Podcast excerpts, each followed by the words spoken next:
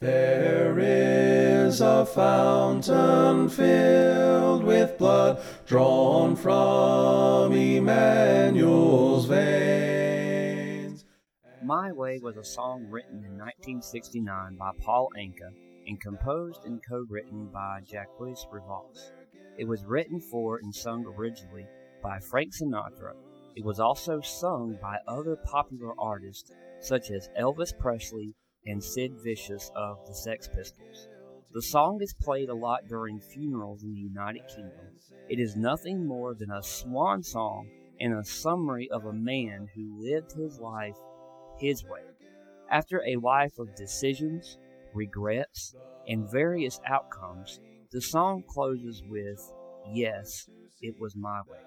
The song is blatantly selfish and focuses on one thing and one thing only doing things our way, pleasing the flesh, putting ourselves above others, making hard decisions based on what we want, facing the music, and having regrets because we have to be first.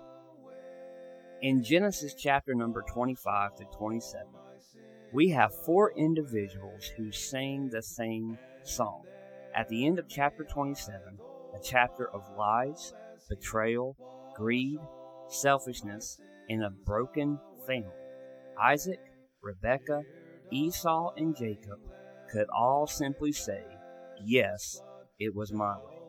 This is Preach the Word with Dean Carmichael.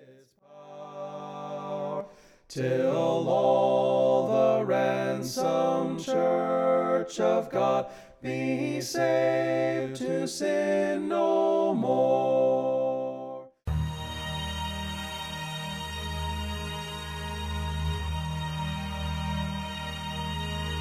Welcome to Preach the Word with Brother Dean Carmichael of Greensboro. And now let's welcome our dear friend, Brother Dean.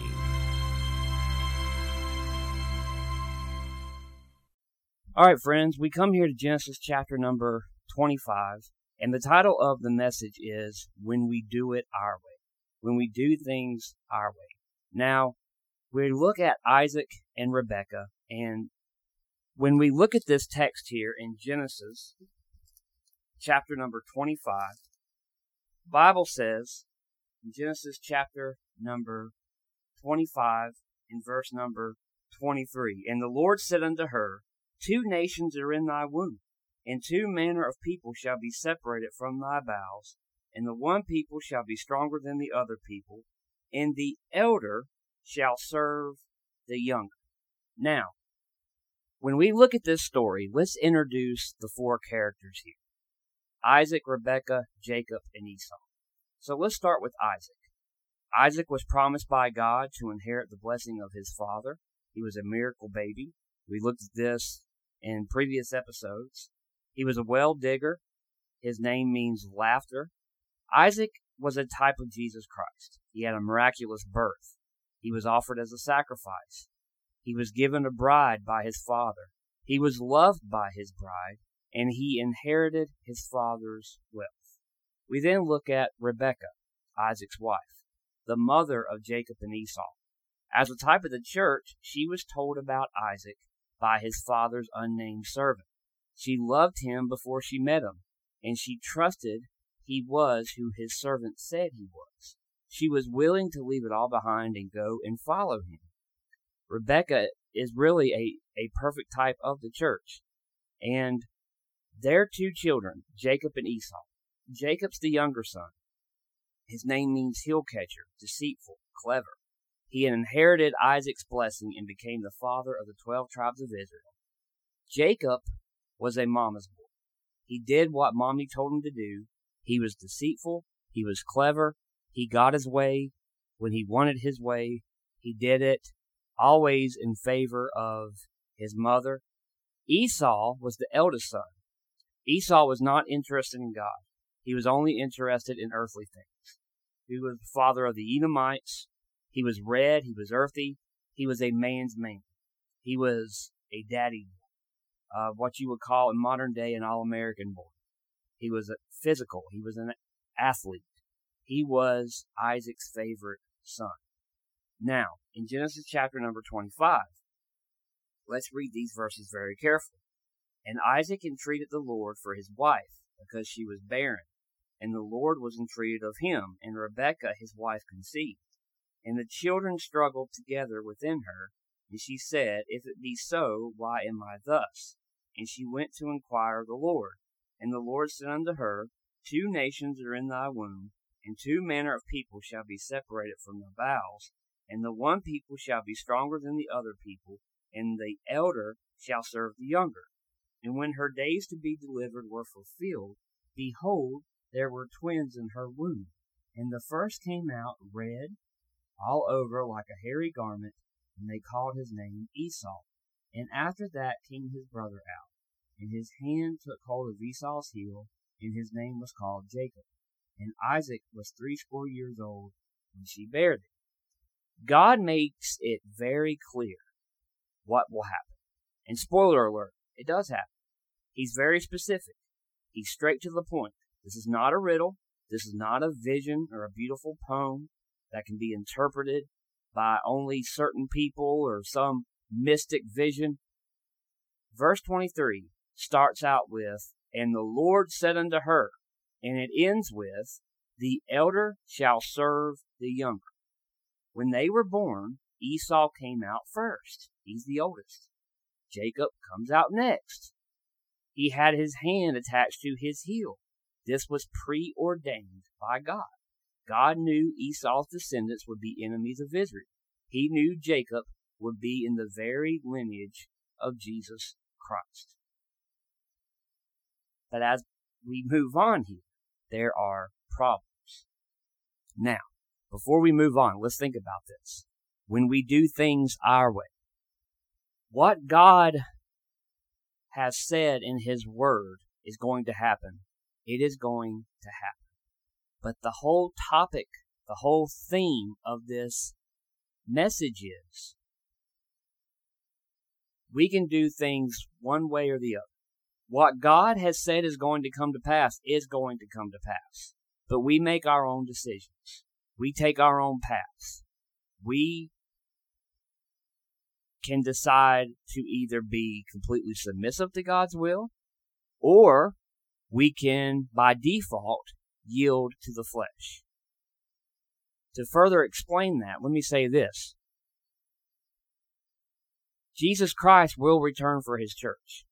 Before the tribulation period begins, before there is wrath, before God will judge this earth, before Jesus Christ will return in his second advent, there will be a rapture. There will be, as the Bible tells us, a a calling calling away, a, a catching away.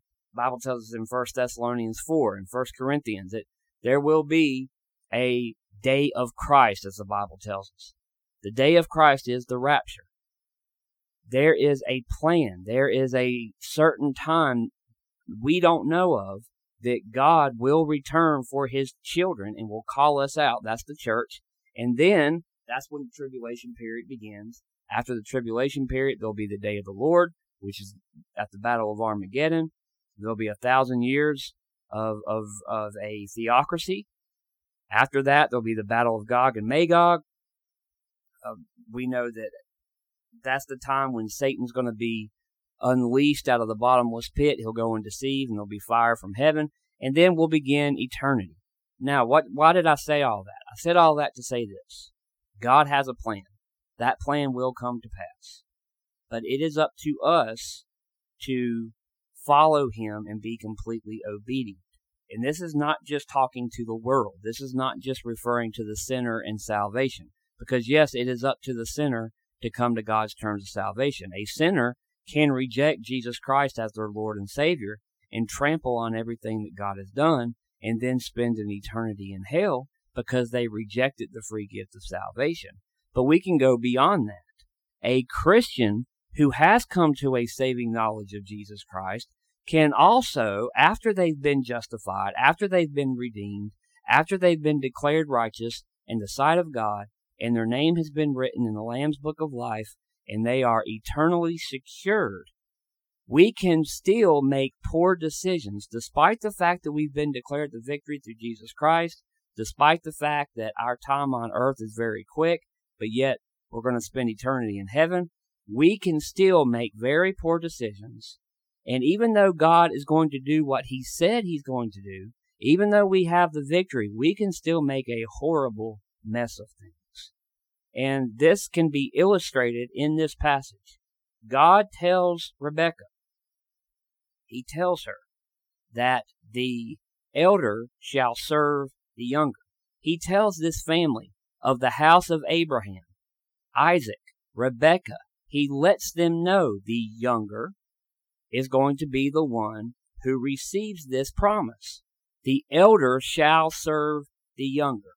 But yet we read on in Genesis 25 in verse 27 and 28, and the boys grew, and Esau was a cunning hunter, a man of the field, and Jacob was a plain man dwelling in tents, and Isaac loved Esau because he did eat of his venison, but Rebekah loved Jacob.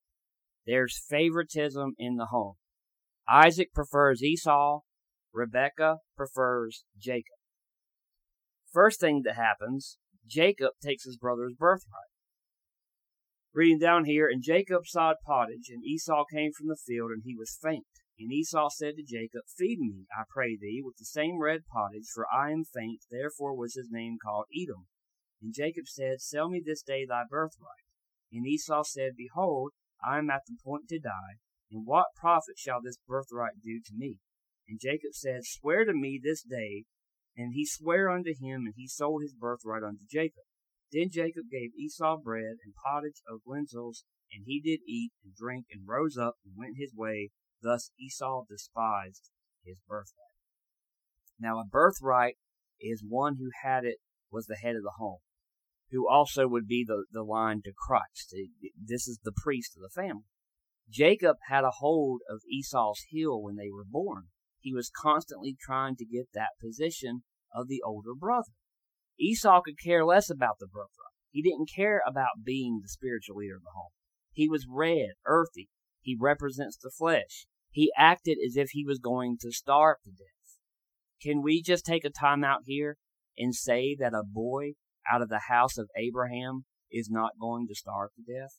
He represents the world. He represents the flesh. He represents the instant gratification of the age that we live in now. It's all about me.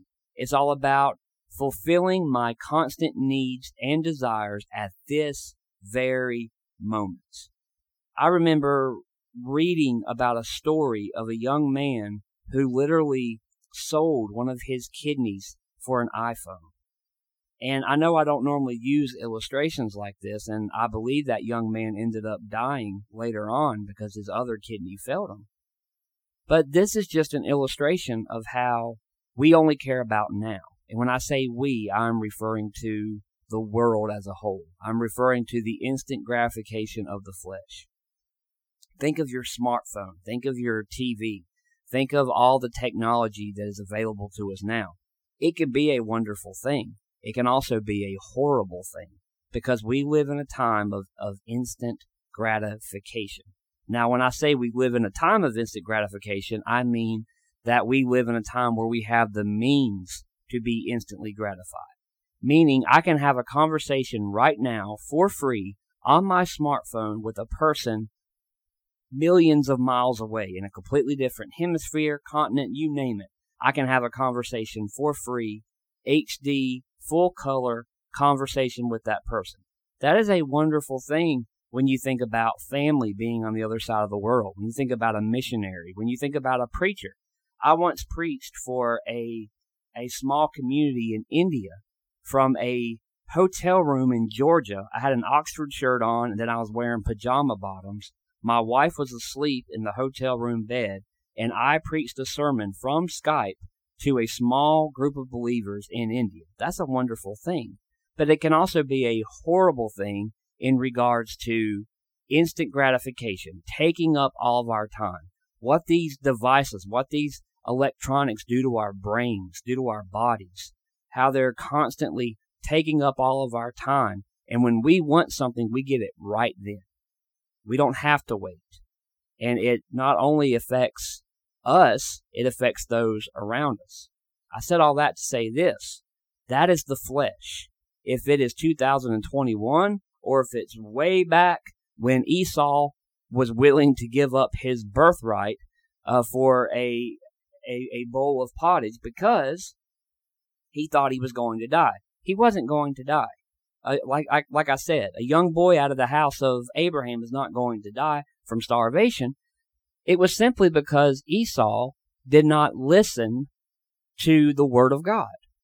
First of all, God has already told Rebekah, God has already told this family that the birthright is Jacob's. He's already told them that. He's already told them that the elder shall serve the younger. But yet, here we go. Jacob thinks that he has to use deceit and lying, and he has to trick his brother into getting his birthright. He didn't have to do that.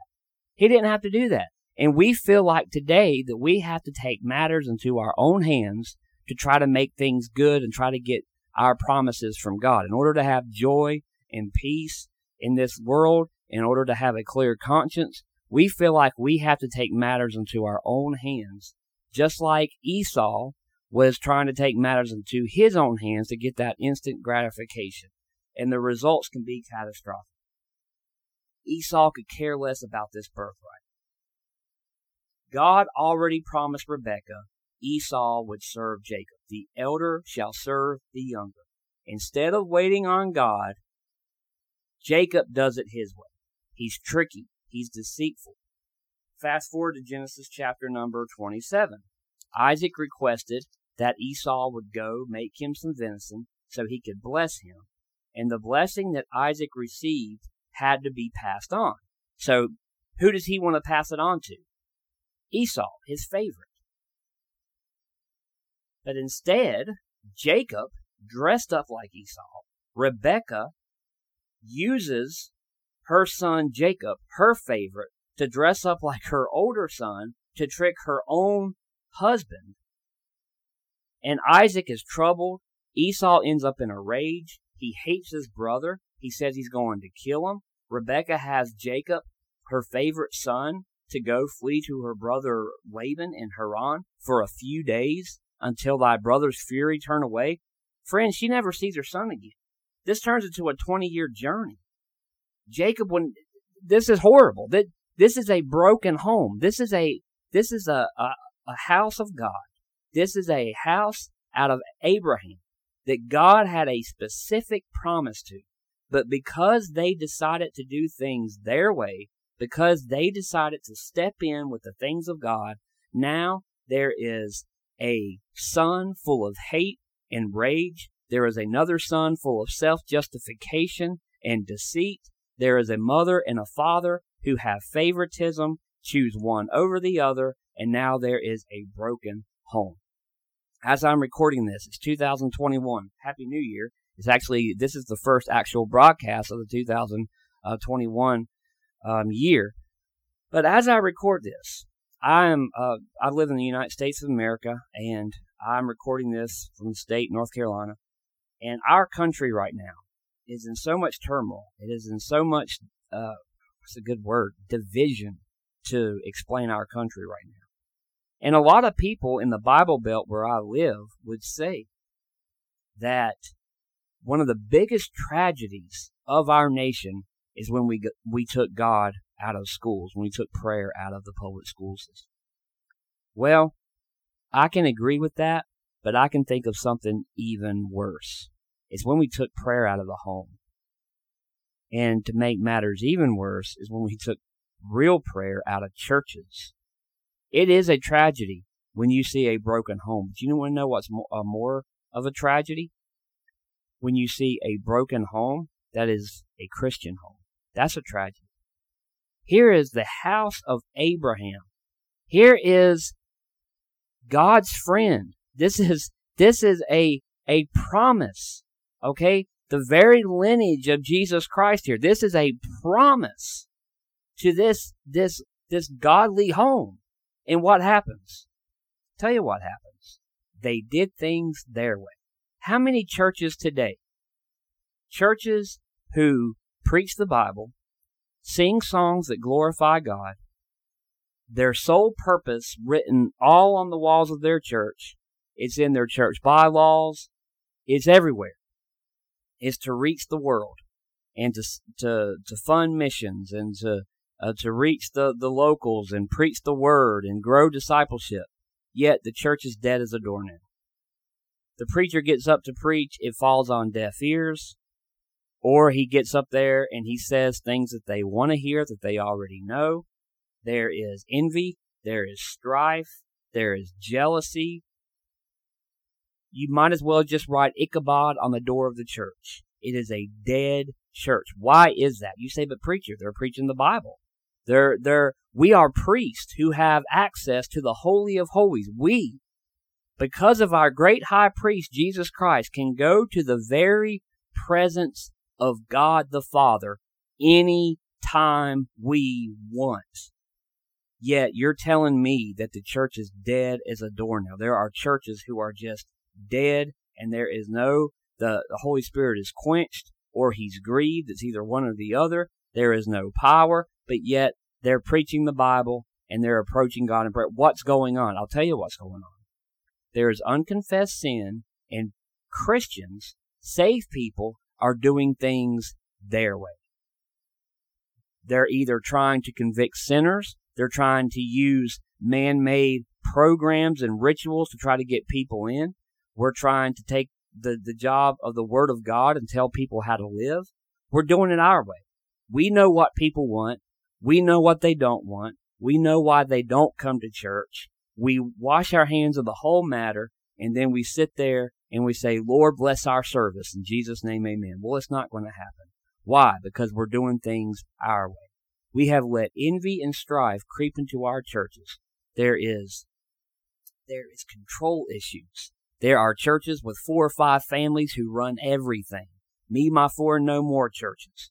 There, there are churches today that are glorified Sunday school classes, meaning all it is is a small handful of people. They, they select the person that they want to preach to them. He gets up, he gives them a few, few good mess, a feel good messages, and they, they get up and they go home and they meet three times a week.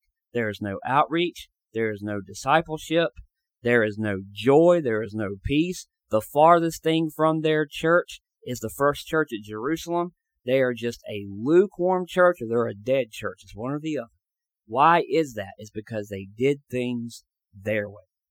It's very important that we understand God has a plan, but if we do things our way, if we let the flesh, if we let that creep into the church, if we let that creep into our homes, it can, the, the results can be catastrophic.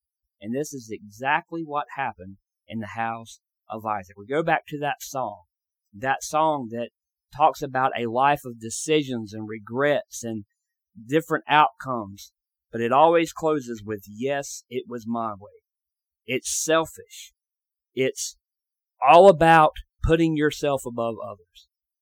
There's a misconception out there, friend, that Satanists worship Satan. That is a misconception. And, and, and there are people who, I guess, call themselves Satanists and, you know, put on the red robe and worship Satan. That is not real Satanism. Let me tell you what real Satanism is, what a real Satanist is. A real Satanist worships themselves. Okay? What did, what did Lucifer say? I want to be magnified above the Most High. What is that? That is setting yourself up as God. Friend, you need to be very careful with inserting your will over God's will. You need to be very careful with putting yourself first over everything else, including God.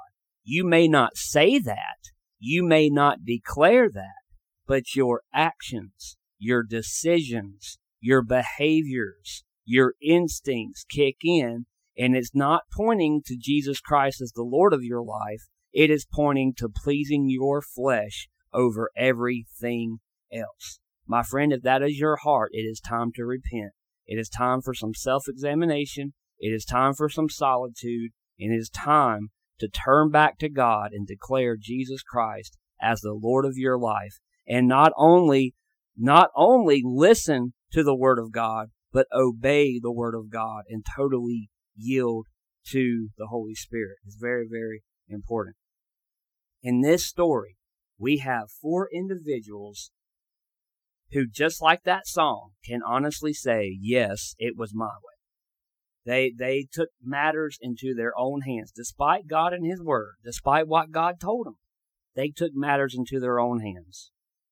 When we do things our way, I want to look at three things here. Number one, there is division. In chapter number 27 of Genesis, we read, And it came to pass that when Isaac was old and his eyes were dim, so that he could not see, he called Esau his eldest son and said unto him, My son.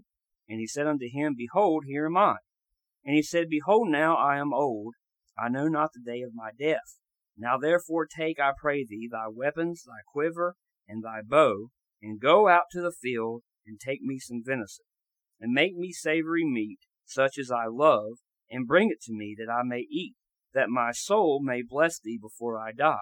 And Rebekah heard when Isaac spake to Esau his son, and Esau went to the field to hunt for venison, and to bring it.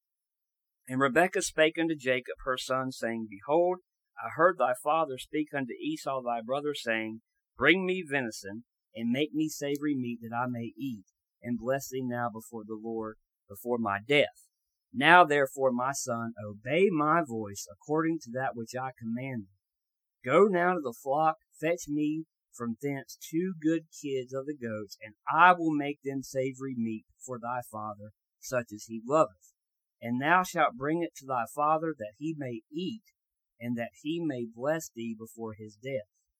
And Jacob said to Rebekah his mother, Behold, Esau my brother is a hairy man, and I am a smooth man. My father peradventure will feel me, and I shall seem to him as a deceiver, and I shall bring a curse upon me, and not a blessing. And his mother said unto him, Upon me be thy curse, my son, only obey my voice and go fetch me him. Now, I read ahead there a little bit, and we'll get into this a little bit more. But first of all, there is division. When we do things our way, there is division. Understand this. Understand this. I have been in situations before where I have almost had to be perfect.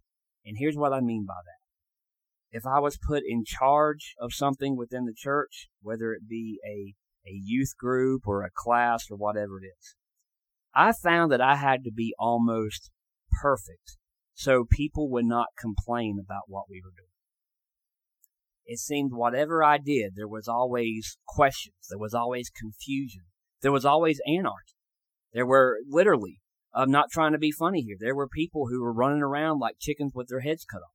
We don't know what to do. What happens? Why, why are we doing this? Why don't we do it this way instead? Why, why, why? and there was just it was constant chaos and i found myself making spreadsheets charts i found myself giving them plenty of notice i found myself being extremely cautious and careful with my words where i almost had to have everything out perfectly yet there were still problems what is that you want to know what that is there is division there is a power struggle because people want things done their way. A pastor can have everything laid out. He can, he can be the best leader. He can be God ordained. He can, this is the man that God has for the church. You're talking everything has gone perfectly, but all it takes is his congregation to, to want things done their way. You have several people, several families, whatever it is. But what is that? That's division. That's all it takes for division in the church.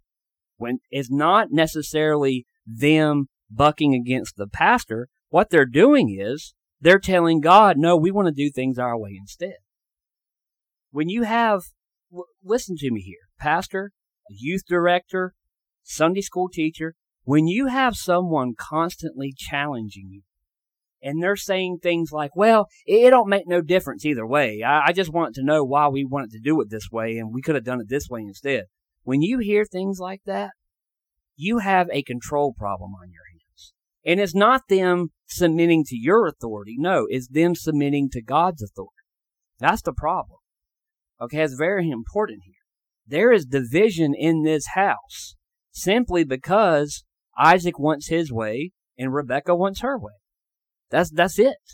And the kids are just following suit. That you, you don't have to, to dig too deep into this whole story to realize that they just would have said, yeah, God told Rebekah that the elder is going to serve the younger. All right, now let's go and let's let's worship the Lord together as a family. But instead, hey, Jacob, your father's dying or he's in poor health and uh he wants to bless Esau, so let's hey, you need that blessing. So uh let's dress you up like Esau. I'll make the venison exactly like he likes it, and I'll send you in there. And if he curses you, I'll take the curse for you. Friends, that is a tragedy. That is an absolute tragedy. There are so many examples that we can use. I used one earlier about the church, about having a control issue, about having people who simply want things done their way. And they will challenge anyone and everyone. They are never satisfied. A, a, a preacher or a leader in the church could be totally disorganized and they're not satisfied, or it could be on the very opposite end. They could have everything done to the T. They could be perfect in it. I mean, complete. They could have everything out, um, totally organized everything, and there still be problems. Why is that? It's because somebody's heart is not right with God. I know it's very simple, and you don't have to look too far deep into it. Uh, it if our heart is not totally yielded to God, we are going to cause problems. We are going to be stumbling blocks. We will never be satisfied. If the if our leader in the church, our pastor says to go left, we're going to say, well, why didn't we go right? And if it's the other way around, then same thing. Why didn't we go left? There's never satisfaction with the flesh. Envy and strife. What is worldliness? Read the book of James. What is worldliness? I'll tell you what worldliness is. It's envying and strife. That is worldliness. Worldliness is not smoking. It's not tattoos. It's not um, listening to honky tonk music and going to the movie house, as the good old independent fundamental Baptists like to say. That is not worldliness, friends, and it's not Bible. It's not worldliness. You want to know what worldliness is? It's envy and strife. Go to a dead church. You know what you're going to find? Envy and strife. You're going to find unsatisfied people who want their way and they're constantly mad at someone. There's backbiting. There's discord. There's always something. What is that? I'll tell you what it is. It's individuals not yielding entirely to the will of God. It's submitting to your flesh by default and not dying to your flesh daily and yielding to the Holy Spirit of God. When we do things our way, there is division. We know what God has said. We know what's in His Word. But because of our flesh, what do we do? We do things our way. Okay, there's there's nowhere no other way to say it. Number one, there's division. Number two, there's deceit. Read on down verse six through thirty-three. I read some of that. I think I read verse six through eleven or so. Uh, that word subtle it means deceitful, crafty, cunning with guile. The home of Isaac, the son of Abraham, where the father of the nation of Israel lives, is a home full of deceit and lies. Ain't that a sad statement? Here's a sad statement for you. The church, a, a autonomous local group of believers who have been declared righteous by the Father through the blood of Jesus Christ. Stand there full of deceit, full of bitterness, full of God. What what happened? Shouldn't shouldn't we have joy? Shouldn't we have peace? The church at Philadelphia, they were they were on fire for God. That's the revived church, and thank God there are churches like that still. But what about Laodicea? What about what about the other churches, the the dead church, um, you know, Sardis and those? Uh, what what about those church? What about what about Laodicea, the lukewarm church? What happened? What is that? Tell you what it is. When we do things our way, there is deceit. Jacob became the father of the nation of Israel after he lied to his father on his deathbed. Friends, God's way is perfect, it's just, it's pure, it's righteous. If we do things our way sooner or later, we're going to have to be we're going to have to, to take matters into our own hands. And what happened with Jacob was he became deceitful. Think of, think of it this way. And, and a lot of people aren't, aren't going to agree with this, but friends, if, if you take matters into your own hands and you don't let God's perfect will be done, you look back, you're going to find a lot of self justification. You're going to find a lot of finger pointing. Oh, well, so and so does it. Friends, that ain't Bible. Okay? We're declared righteous through the blood of Jesus Christ. That's why, that's how we're saved. You're not saved because so and so is worse off than you are. No, you're saved because if you have accepted Jesus Christ as your Lord and Savior, it's through His blood, and that's it. If you're serving God, if you are right with God and in fellowship and on fire for Him, it's not because you can justify yourself through someone else's actions. Well, Esau, he, oh, Isaac, Isaac chose Esau and God already chose Jacob, so we had to dress him up like Esau. No. Okay, Isaac and Esau is another story. That is, friends, they, they're, they're, just because Isaac is, is choosing Esau over Jacob doesn't give Rebekah the right to be a liar and make her son obey her voice and tell him to be deceitful. Two wrongs don't make a right. When we do things our way, there is deceit. Samson destroyed many of the Philistines after he led a rebellious life, after he chased after a strange woman, after he told his heart, after he lost all his strength, after he made a fool, uh, uh, uh, was literally being made a fool of uh, because he was disobedient to God. He was made sport of in front of all these Philistines. Saul made sacrifices to God after he blatantly disobeyed him, after he tried justifying his wrong actions. People try to trick themselves into thinking that they are right because they are they are so set on doing things their way. People today who will amen this message right now will get up and with bitterness, lust, and self-fulfillment go out and please their flesh. Friends, that is deceit. Not only do we deceive others, we deceive ourselves. Exactly what Saul did, exactly what Samson did. When we do things our way, there is deception. And last of all, there is danger. When you when you read the, the rest here, 34 through 36, listen to these words here. And when Esau heard the words of his father, he cried with a great exceeding bitter cry, and said unto his father, Bless me, even me also, O my father. And he said, Thy brother came with subtlety, and hath taken away thy blessing. And he said, Is not the rightly named Jacob? For he hath supplanted me these two times. He took away my birthright, and behold, now he hath taken away my blessing. And he said, Hast thou not reserved the blessing for me? And Isaac answered and said unto Esau, Behold, I have made him thy lord, and all his brethren have I given to him for servants, and with corn and wine have I sustained him. And what shall I do now unto thee, my son? And Esau said unto his father, Hast thou but one blessing, my father? Bless me, even me also, O my father. And Esau lifted up his voice and wept.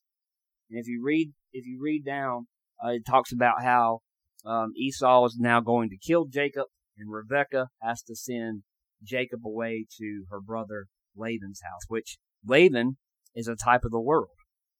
Think about that for a minute.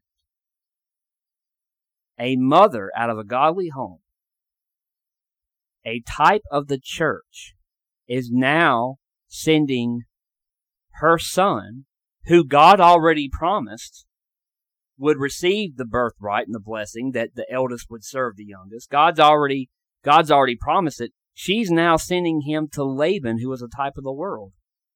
Because there's now deceit, there's deception, there is destruction, there's all these things in the home, and she's sending her son out into the world. Let me tell you something. Jacob was a match for Esau.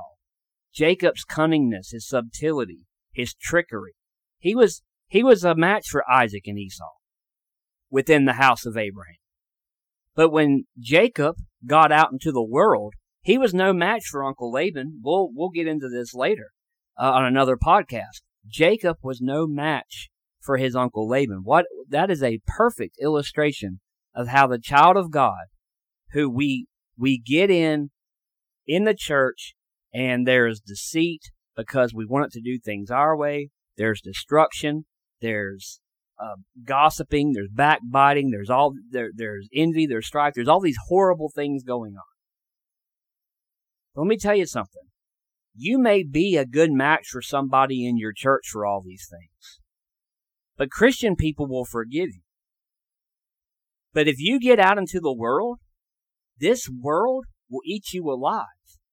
If you if you do like Rebekah did and send your kid out into the world, let me tell you something.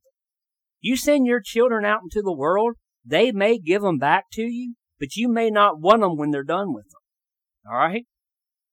We are no match for Satan. We are no match for the prince and the power of the air. We are no match for this world apart from the saving grace of Jesus Christ, apart from the power of Jesus Christ. We are nothing, friend. Without God, we are nothing. We cannot defeat anybody. It's only through God we can do that. Jacob was nothing without God. Rebekah, I nothing without God. And now she's going to turn him over to Laban. And you'll find out, thankfully, Jacob got things right, but you'll find out Jacob's no match for Laban. Okay? Laban was the type of the world. We have no business sending our children, ourselves. We have no business going out into the world for help. This is a perfect illustration of what happens when we do things our way. There is danger. Isaac made his choice, and it wasn't God's choice. On his deathbed, he was lied to by his son and his wife. Rebekah made her choice. Even though it was God's choice, she did it her way, and she lied to the very man she loved before she even knew him. What's that question to the church of Ephesus? Thou hast left thy first love. She loses one son to anger. She loses the other son to deceit. She did what God said he was going to do all along, but she did it her way. And what did she lose? She lost her family. Esau only cared about himself. He had hate in his heart. Jacob was a liar and he was a deceiver. There's a house divided. There are broken hearts, broken home, all because they did it their way. Until next time, may the Lord bless you. Jesus paid it all, all to him I owe. Sin had left a crimson stain, he washed it white as snow. Thank you for listening to Preach the Word with Brother Dean Carmichael from Greensboro. You can email Brother Dean, preachtheword87 at outlook.com. Preachtheword87 at outlook.com. You also can follow our dear friend Brother Dean Carmichael on Facebook, facebook.com forward slash Dean Carmichael Jr.